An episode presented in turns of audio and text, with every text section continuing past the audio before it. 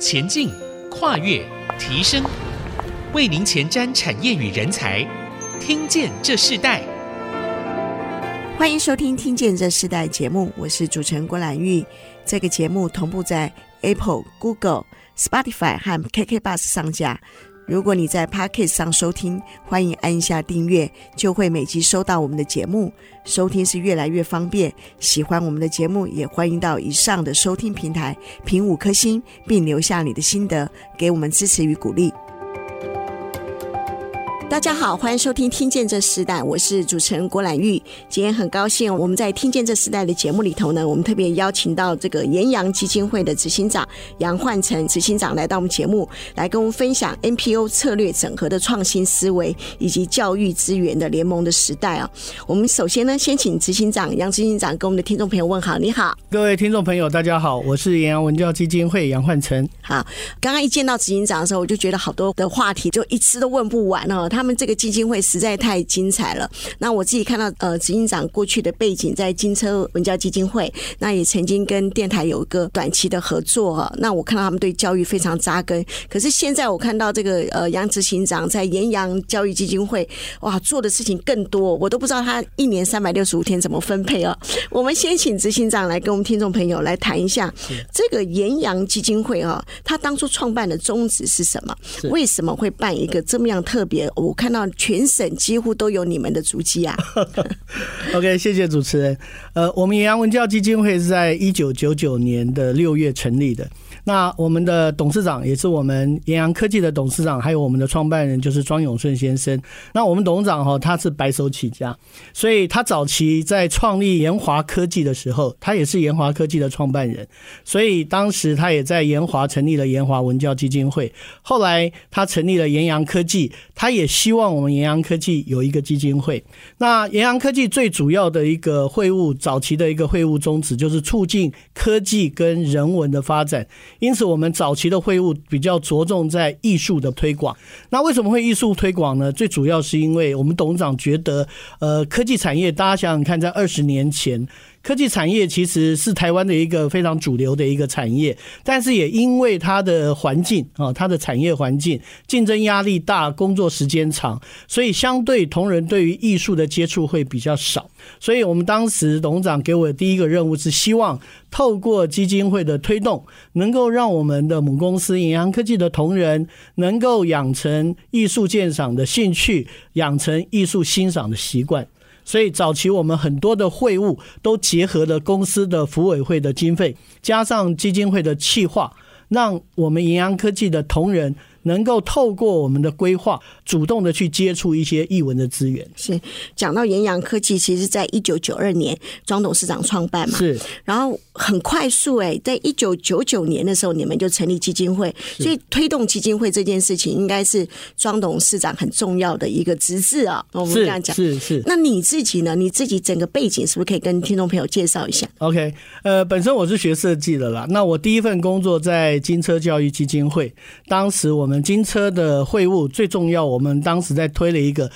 旅游的活动，就是亲子旅游。当时整个社会还没有这类型的一个活动的时候，金车就率先去做一个推动。那4年以后，因为我的太太也是在基金会，所以当时公司是希望说夫妻不要在同一个部门，所以我们就跟我们董事长申请说我想要到企划部，所以我也在金车的企划部也做了8年。那其实这2个工作经验对我来讲影响非常非常大。在金车基金会这4年，我看到了很多 NPO 的活动，尤其在我们当时的执行长孙庆国先生他的带领下，我们看到了很多在当时社会还没有人做到但是又需要的这种亲子旅游，他怎么样的企划，怎么推动。那辗转到了金车的企划部，我又看到了更多在商业行销上、产品开发上很多的一些 know-how。 其实很感谢金车在我这个第一份工作跟第二份工作给我很多的一个养分，让我接下来在研阳科技的这个基金会的时候能够去做一个运用。其实这2个产业的发展是不一样的，好，轻车我们可以看到它在饮品市场，在所有的这个服务市场是做得很快速，也做得非常好。然后你进到盐阳，因为盐阳它是一个科技产业出身，如执行长提到的，你们以艺术为最先开展。那你进入这个盐阳之后，从1999年开始，从艺术到最重要的基金会的阶段发展，你是怎么开展出来？ OK， 最早一开始我刚刚跟主持人有提到，我们是做艺术。那做艺术其实我们早期的做法很单纯，我们第一次做的时候，像我们就结合福委会买很多的艺文票送给同仁。我记得那是一个很惨痛的经验，因为我们发现，我记得有一场在国家戏剧院，我们抢了80张的艺文票，真的不夸张，我们是用抢的，因为那一场爆满。我们抢了80张以后，我花了大概2个礼拜才把票送出去。我打电话给同仁，同仁问我说，舞台剧哦，会不会很无聊，会不会想睡觉？我说不会啊，你试试看，因为他们很少接触这一类的。我知道当时就在想，如果我是送你电影票，你可能一下就给我要光了。所以把票都拿回去了以后，开演那一天我真的很惊讶哦，我发现全场都是满的，可是我这边会空一个位置，空2个位置。后来一查，竟然是我们的同仁拿了票没有去。其实我蛮灰心的，但是那个时候我就想到了，可能要用更新的做法，因为我们的对象不是一般的大众。所以后来我们刚好又同样2000年的时候有一个画展，在这个历史博物馆，当时展林风眠的画展，我们那时候也去看了画展以后，我们就买了很多的海报回来。当时就在我们公司，因为我想到是说，如果还没有养成兴趣，你给他的再多资源其实都是浪费。而且你们原来的科技公司的本体那个工业电脑啊，是都是很硬的，没有错，科技产业都是很理性的。那他们的休闲时间可能没有从这个艺文欣赏开始，所以那一年我们2000年我们买了林风眠的这个海报以后，我们就在我们公司做了一条叫做艺术走廊。我们把每一个海报裱框了以后，去买他的画册，把介绍写在下面，然后在我们公司的一个长廊，往洗手间的一个长廊做了一条艺术走廊。结果那一年的刚好是年底的时候，刚好也有电脑展，非常多国外的客户来看到我们公司，就是说哇 surprise， 一个公司里面有一个这样的一个画廊，虽然是用海报裱起来的。也因为那一次我们就发现说，同仁就近就能够去欣赏艺术作品，用这样的方式的推广好像是一个蛮不错的方式。再加上第二年刚好在国父纪念馆，我还印象非常深刻，有一出戏舞台剧叫做《看见太阳》。那这一次我一样是要送票，因为福委会出钱嘛，我一样要送票给同仁。我就告诉每一个要去看的人说，我当天会去哦，你拿了票就一定要去。我大概花了1个月的时间送了100张。就那一个场次的表演非常非常的特别，哇，有演唱，非常非常的轰动。就每一个回来的人都告诉我说，真的很棒也透过他们辗转的告诉其他的同仁，让其他的同仁，我们在第二次推的时候，大家是主动打电话给我。再加上那一年刚好如果儿童剧团，我们又有包场的方式让亲子去看表演。所以从2001年开始，慢慢的，以前我们是不用钱，每一个同仁可以给他4张票，福委会出钱。后来我们发现来索票的越来越多了，因为我们公司有一个叫做福利点数，我们把福利金做成点数以后，让同仁可以去做使用，我们就变成1张票50点，然后后来变1张票100点，到现在我们每一张票的价格是用同仁全额的用他的福利点数去支付。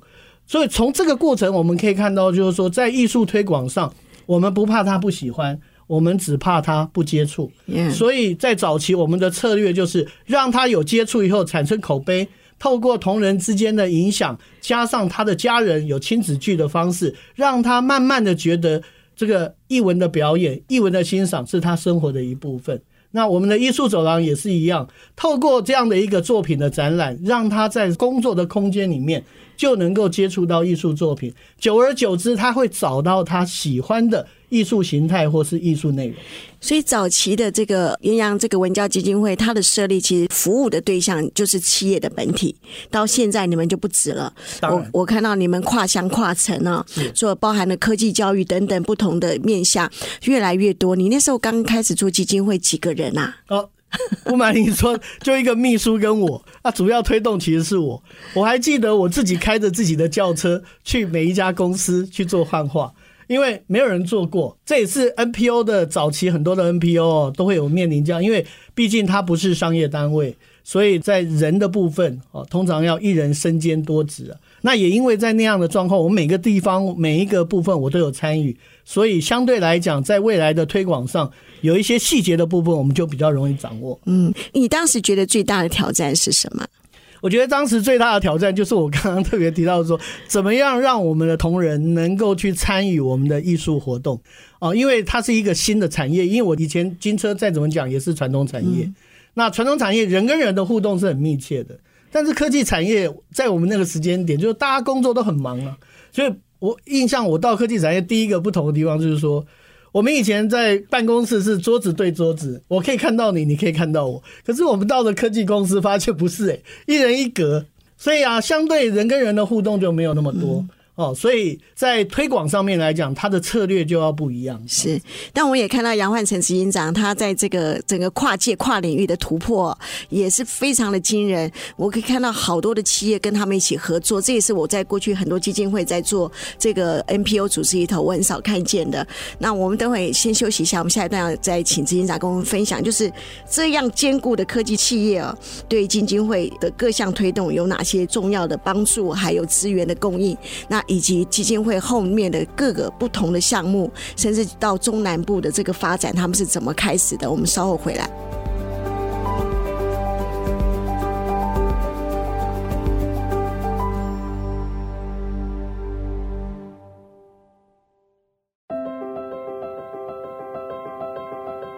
欢迎回到听见这世代，我是主持人郭兰玉。今天在听见这世代节目现场，我们邀请到来宾是延阳文教基金会的执行长杨焕成，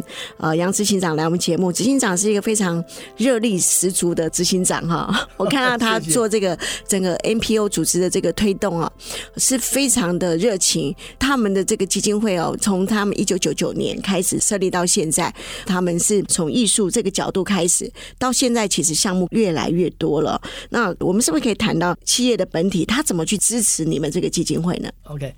我想回应主持人刚刚特别提到，比如说我们早期是在做延阳科技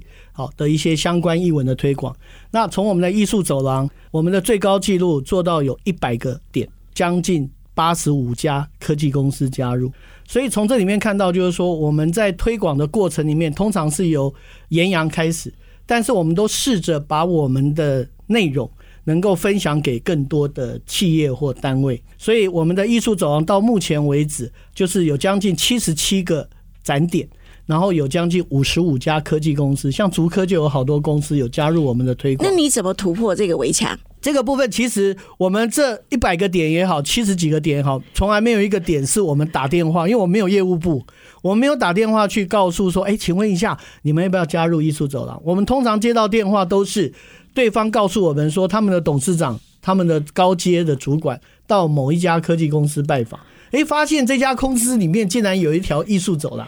所以就请他们的同仁跟我们联络，所以几乎啦都是由上而下的推广。所以你的第一家、第二家怎么开展的？第一家、第二家在我们的园区，因为我们在新店一个科技园区，我们公司在5楼，然后我们的楼上楼下的企业来我们公司拜访，他就问我们说，你们公司那条艺术走廊哦，我们可不可以也复制一条在我们公司？所以我们在2000年，因为我们1999年成立嘛，我们在2000年开始推这个会务，所以在2000年的年底，我们做了第一条艺术走廊在延阳科技以后，隔年的2月就有企业告诉我们，那我们就在思考，既然有企业愿意，那我们就要去思考说如何复制，所以我们就把一些相关的 SOP 慢慢的把它组合起来，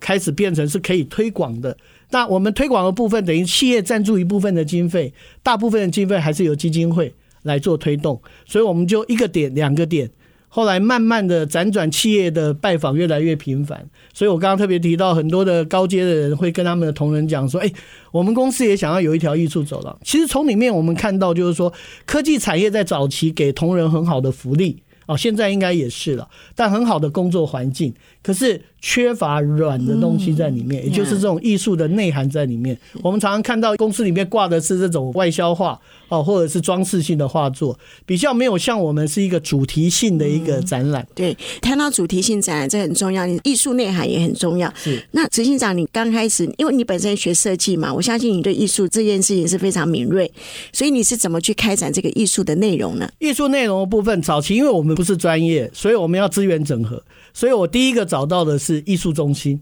那艺术中心有非常好的画家，可是呢艺术中心的展览一年了不起几档而已，所以他很多的画作很多的内容都在他的公司里面，所以我们就去试着跟艺术中心沟通，我们告诉他说我们想要用复制的方式。为什么要用复制呢？因为艺术中心还是要卖画啊，他如果真机借你的话，那你没有帮他卖掉，他不是卡了一个成本在这里。所以我们跟他说我只是在做教育推广，所以我们用数位复制，我们跟 Epson 合作，他提供档案给我们，我们用数位输出的方式做得非常精美，然后缩小比例以后做成展览，然后一档十幅的作品，然后呢在企业做巡回的展览，我们会帮他做设计，有主题版有图说，把它做成一档很专业的一个展览。那这样的做法，一方面我达到教育推广的目的，第二个跟我合作的艺术中心，他不用担心他的真迹画作在企业万一有损毁还是什么会造成他的损失，所以这样的一个合作方式，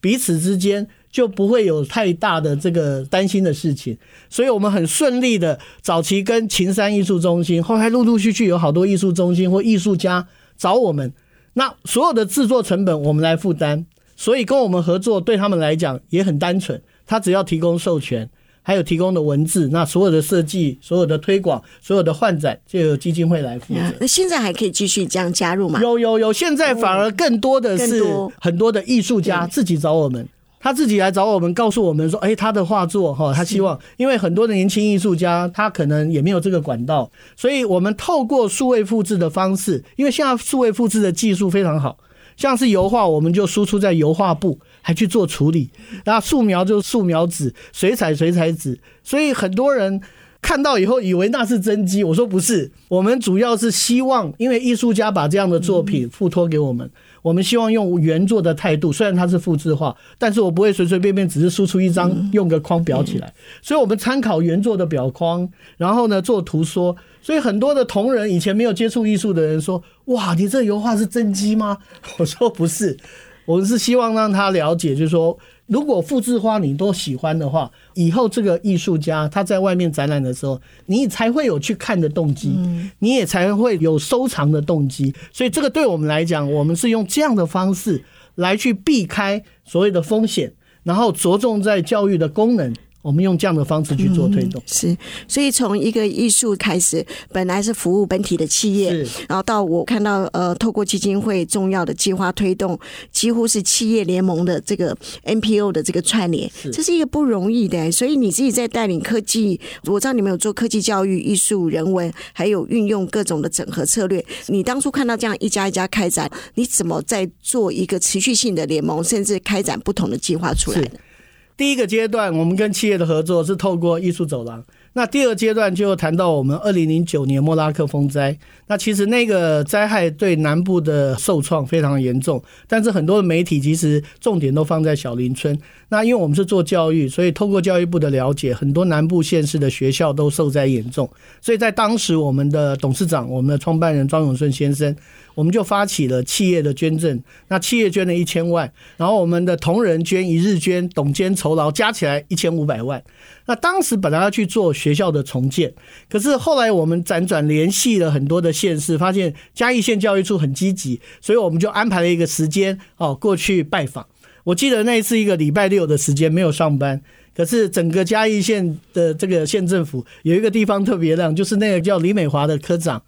他现在是嘉义县教育处的处长，他当时是国教科科长，他找了10所学校来跟我们做分享，也让他知道我们延阳基金会在做的艺术推广，所以双边做一个交流。后来我们就去看了很多的学校，真的是受灾严重，还有的学校校长玩着裤脚在舀水，你就看到他们很多地方其实受灾很严重，所以当时本来的想法是说这1500万我们来做学校的重建经费，可是在跟校长的沟通的过程里面，有一个校长告诉我们一句话，他说你现在看到很多受灾的这些器材，只要政府有预算给我们，我们都买得到，但是刚刚延阳基金会你们在介绍的艺术资源正是我们偏乡学校最需要的，所以回来以后我们跟董事会在讨论，当然这1500万我们可以捐出去做学校的重建，很快。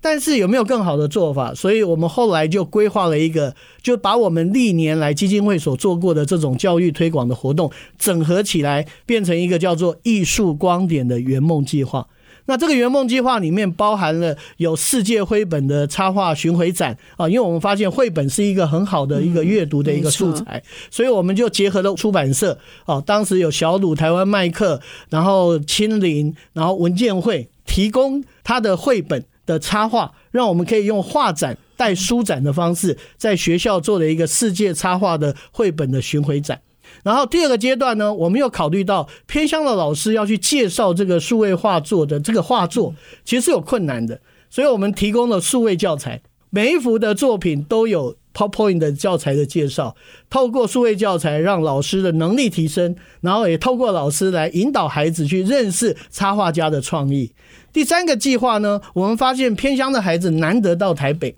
但是我们是一个艺术主题，所以我们规划了一个3天2夜的艺术探索见学之旅。小朋友来到台北，我不会带他去动物园，不会去101看台北市夜景，因为我们相信很多公益单位都会带他们去玩，所以我们规划了这个美术馆、市立美术馆、故宫很多艺术的景点串联，变成3天2夜的活动。然后每个学校的高年级，每个学校有一车，那孩子来参加以后，来到台北，我们炎阳科技早期是炎阳科技赞助，炎阳科技的同仁就利用志工假来带着孩子3天2夜来做这样的一个游学，然后回去以后这些小朋友要跟全校的小朋友做分享。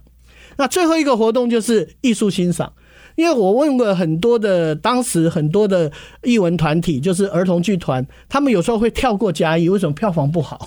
所以我们那时候就希望儿童剧团我们就进入到学校去做巡演，所以这4个活动我们把它组合起来，用1年的时间来做推动。那你怎么从一个盐洋到那么多企业合作呢？那我们早期从盐洋，我记得在嘉义县我们做了3年，做了3年以后辗转我们的董事长的好朋友也是勤诚兴业的董事长 Maggie 美琪董事长，有一次在聚会就跟董事长聊起来，跟我们董事长聊起来说基金会在做什么。那我们董事长就很热心跟大家介绍说，哦，我们因为莫拉克风灾，所以我们在嘉义县推了这个一系列的艺术光点的活动。那个我们庄董事长回来告诉我，他说当时那个 Maggie 董事长就跟他讲说，你可不可以安排一个时间请你的同仁来跟我做简报。所以我这个聚会完大概2个礼拜以后，我们就到勤诚兴业跟陈美琪董事长来做报告。那我还记得当下他就说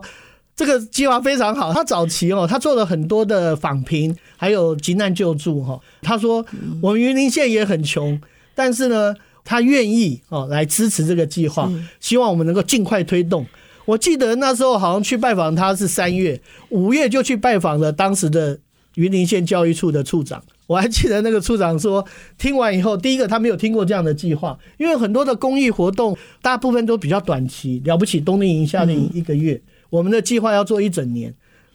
而且有4个资源是他们最需要的。所以当时那个处长就说，这真的是天上掉下来的礼物，没有问题。我们在那一年的7月份他就找好学校了，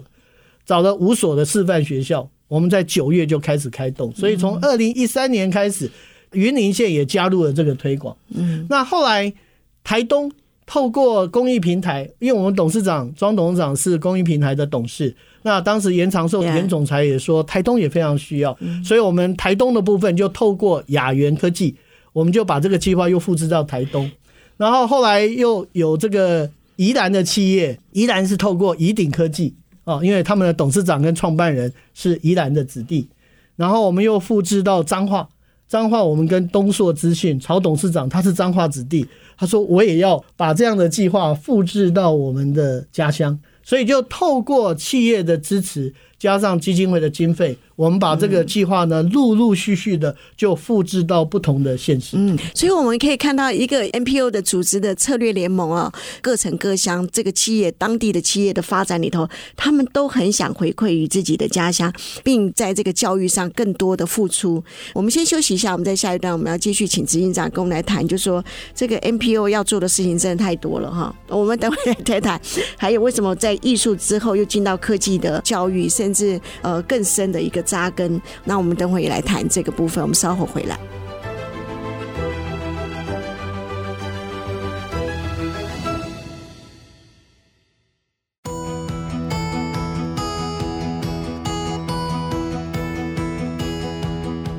欢迎回到听见这时代，我是主持人郭兰玉。今天在听见这时代的节目，我们邀请到来宾是延阳文教基金会的执行长杨焕成执行长来到我们节目，来跟我们谈到这个 NPO 策略整合的这个创新思维哦。我们也更多看到了教育资源联盟的时代已经开始哦，透过一个基金会的开展，许多的企业就被激励了，被鼓励了，他们都投入了这样的一个艺术教育的资源。但我们也看到延阳不只做艺术教育，也做了科技教育和翻转教育。那我自己认识执行长就是透过一个翻转教育的团体，他们是在做桌游教材的这样一个团队来介绍哦，说哇，延阳这个基金会做得这么好，你们一定要访问他。所以今天执行长就坐在我们的隔壁。那我们再谈一下，像你刚刚提到了好多企业就加入了哈，那这些企业的加入就看到你们真正做了一个成效，比他们可能过去自己单打独斗来得更好。那你自己在联盟的这个过程当中，你觉得企业回馈给你最大的鼓励是什么？我想企业的回馈最主要是说，我们一开始是从艺术开始推动，那几乎所有的企业都按照我们的不同的计划陆陆续续给我们支持，我觉得很感动，因为他看到了他们当时投入在艺术推广的部分的成效。那这个成效包含了他们自己的企业的同仁，因为我们里面有一个活动叫做建学之旅，那企业不只是要赞助经费，他还要发动他们的同仁担任志工来陪伴孩子3天2夜。那我印象很深刻，像勤诚兴业的美琪董事长，他在早期我们在推动的时候，所有的志工带队回去，他还跟他们做一个午餐的约会哦。他也告诉我们他看到的同仁，因为科技产业大家工作忙嘛，那基本上有一些还没结婚的可能没有接触过那么多的那么小的孩子，那有一些有结婚的可能孩子也大了，所以他们同仁反映的回馈就觉得说偏乡的孩子真的很可爱他们也很高兴有这个机会能够跟孩子这样的一个相处，那也从孩子的身上看到了社会的需要以及他们可以做的事情所以透过这样的方式，我觉得是一个良性的互动。那从早期的艺术推广，我们在艺术光点这个计划里面，对基金会来讲，应该说我们已经建立了一个活动推广的模组，这个模组是偏乡老师能够接受的模组，包含我们帮老师把所有的文宣、所有的展览的物品、所有的数位教材、学习单都帮他准备好了，因为我们认为老师的专业是教学，所以老师只要运用我们所提供的这些资源去给孩子，让孩子有更多的一个发挥。所以每一个学校的延伸教学，哇，这是让我们最感动的地方，是因为每一个学校按照他们自己的推广方式，给孩子有更多表现的机会。那再加上我们的计划要做1整年，所以我们有分配，上半年主要是以展览还有数位教材为主，那下半年呢就有戏剧巡演跟建学之旅。所以对学校来讲，他可以用很充裕的时间，慢慢的把我这样的一个主题融入到他的教学。尤其我的画展是5个主题，每一个月展1个主题，然后交换。所以对孩子来讲，他每一个月都可以接触到不同的艺术内容，加上学校的延伸教学，整个活动是立体的那也因为在艺术光点这个计划，我们所建立的这个模组，很快的我们发现很多做过的学校都告诉我们说，可不可以让我们再做一次。可是对我们来讲，资源有限，而且重复的资源其实是浪费，所以后来我们就要思考说学校还需要什么。后来我们看到很多偏乡的小校，他很缺乏科技教育那甚至于我问他们说，那你们有资讯老师吗？他说有，3个学校聘1个资讯老师。那我问他说，那资讯老师都教什么？他说资讯老师修电脑都来不及然后我问他说，那你们的小朋友都学什么？他说6年级还在学 PowerPoint。 那这一点我们回来以后，我们又是科技公司所以我们跟董事长在讨论我们怎么样去做科技教育的推广。那你也知道我们的专长是艺术教育推广，所以在这个计划科技新乐园这个计划，是我们第一次结合了很多的 NPO 大家一起来做。因为我们的友好基金会里面有技嘉基金会、有金沙教育基金会、远哲基金会、中华自然科学创意协会，他们都是在做科技教育的。所以我们就把我们的艺术光点的这个模组，邀请这些科技教育的基金会，我们大家来规划一个叫做发现科技新乐园。我们讲的是展览的部分，我们就做成生活科技，我们用食衣住行科技大未来这5个主题，然后每一个主题把应用的科学的部分我们做成展板，然后再把数位教材帮老师做好以后进入到学校去做推广。然后呢，这些跟我们合作的基金会，他们来帮我们每一个基金会开发一个科普 DIY 的活动。像技嘉他就做 PC DIY， 还有教你认识电脑啊。金沙基金会他就做科学游戏闯关，那个远泽基金会就在做绿建筑，然后呢，中华自然科学创意协会就 ARVR， 然后我们还结合了一个甲上科技，台湾目前做动画软体的科技公司，他送我们动画软体，然后让学校的孩子可以去学动画。所以透过我们跟不同的单位的合作，让科技新乐园这个计划很顺利的又在我们的偏乡学校做推动。当然里面也有一个科技建学之旅了，他们的企业还是要，所以对企业来讲，等于艺术执行完了以后，学校我们又另外给他一个科技教育的资源，等于科普教育的一个深度的延伸了。对对，就让他进到学校里面以后，那一样透过我们的模组，那已经做过我艺术专案的学校，他非常熟悉我的作业方式，所以他很快的就可以把这个资源又融入到他的教学。所以其实很多老师已经参与很多了吧，是，对不对？那这些老师后来他得到最大回馈是什么？应该是说老师一开始都是害怕，对，因为老师其实他最担心的就是他不希望做教学以外的事情。可是主持人你想想看，我刚刚讲的艺术教育也好，科技教育也好，后面我们的音乐教育，这都是老师需要具备的能力。所以我们不是在做课外的事情，我们是在做老师本来就要具备这样的一个素养的一个内容。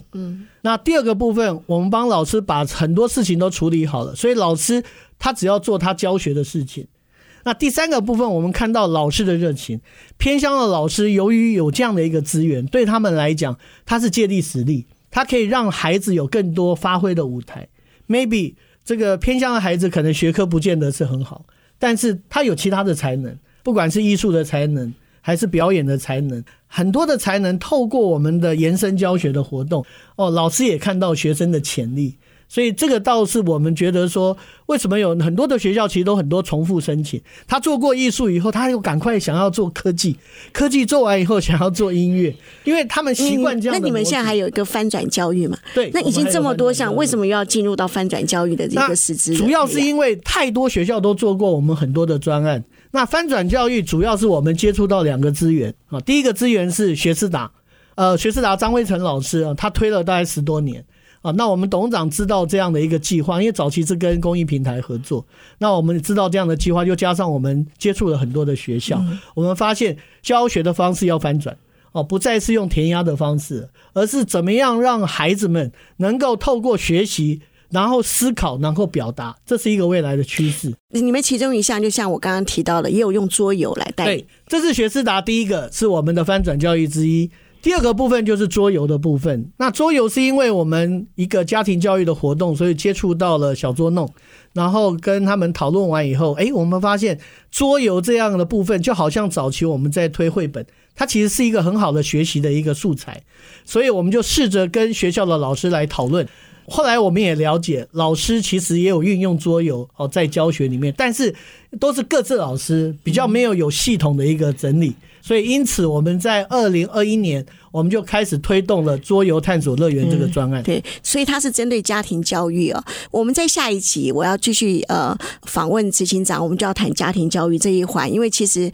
过去他们从企业基金会这样的一个角度出发，我看到延阳基金会他们在做更多的，就是他们从学校的教育进入到真实的一个生活，跟孩子们更有关的家庭这件事情是非常的重要。那节目最后我要特别请执行长跟我们分享，你过去说2个人基金会2个人开始，到现在总共多少人？我们现在有7位7个人啊，这么多年啊，做这么多事，总共7个人啊，是不是可以跟我们听众分享你自己在常年投入基金会这个 NPO 的实践里头，生活教育给你最大的收获是什么？我觉得我蛮幸运的哈，能够在这个 NPO 这个领域工作哈。那其实在我们工作里面会碰到很多的挑战啊，这个挑战来自于我们的活动的内容，包含我们所接触的对象。但是让我比较高兴的是说，有一群很好的伙伴，还有我有一个很好的老板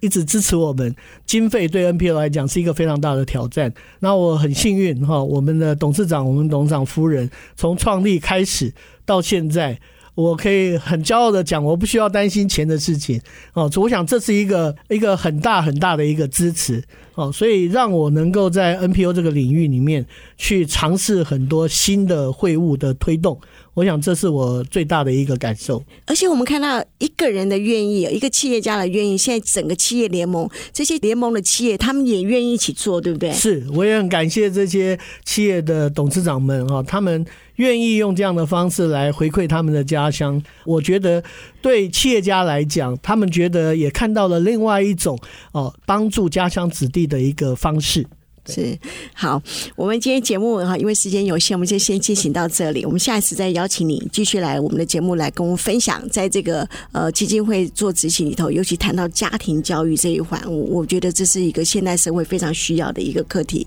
节目最后呢，我们要跟大家分享一个信息，是由 Digitize 电视报与 IC 之音节目遥遥 Take 666联名举办的满足 AI 应用起点的嵌入式设计论坛，将在3月8号星期五台北的爱丽酒店举办。在这场论坛中，将邀请 IC 设计系统软体商，还有从各个面向分析生成式 AI 为嵌入式系统带来的改变和趋势，欢迎听众朋友一起来参加。那大家可以上 Digitize 的官网报名 D Forum 2024满足 AI 应用起点的嵌入式设计活动。好，今天非常谢谢执行长来我们节目，谢谢。好，听见这次代我们就进行到这里，我们下次再见，拜拜。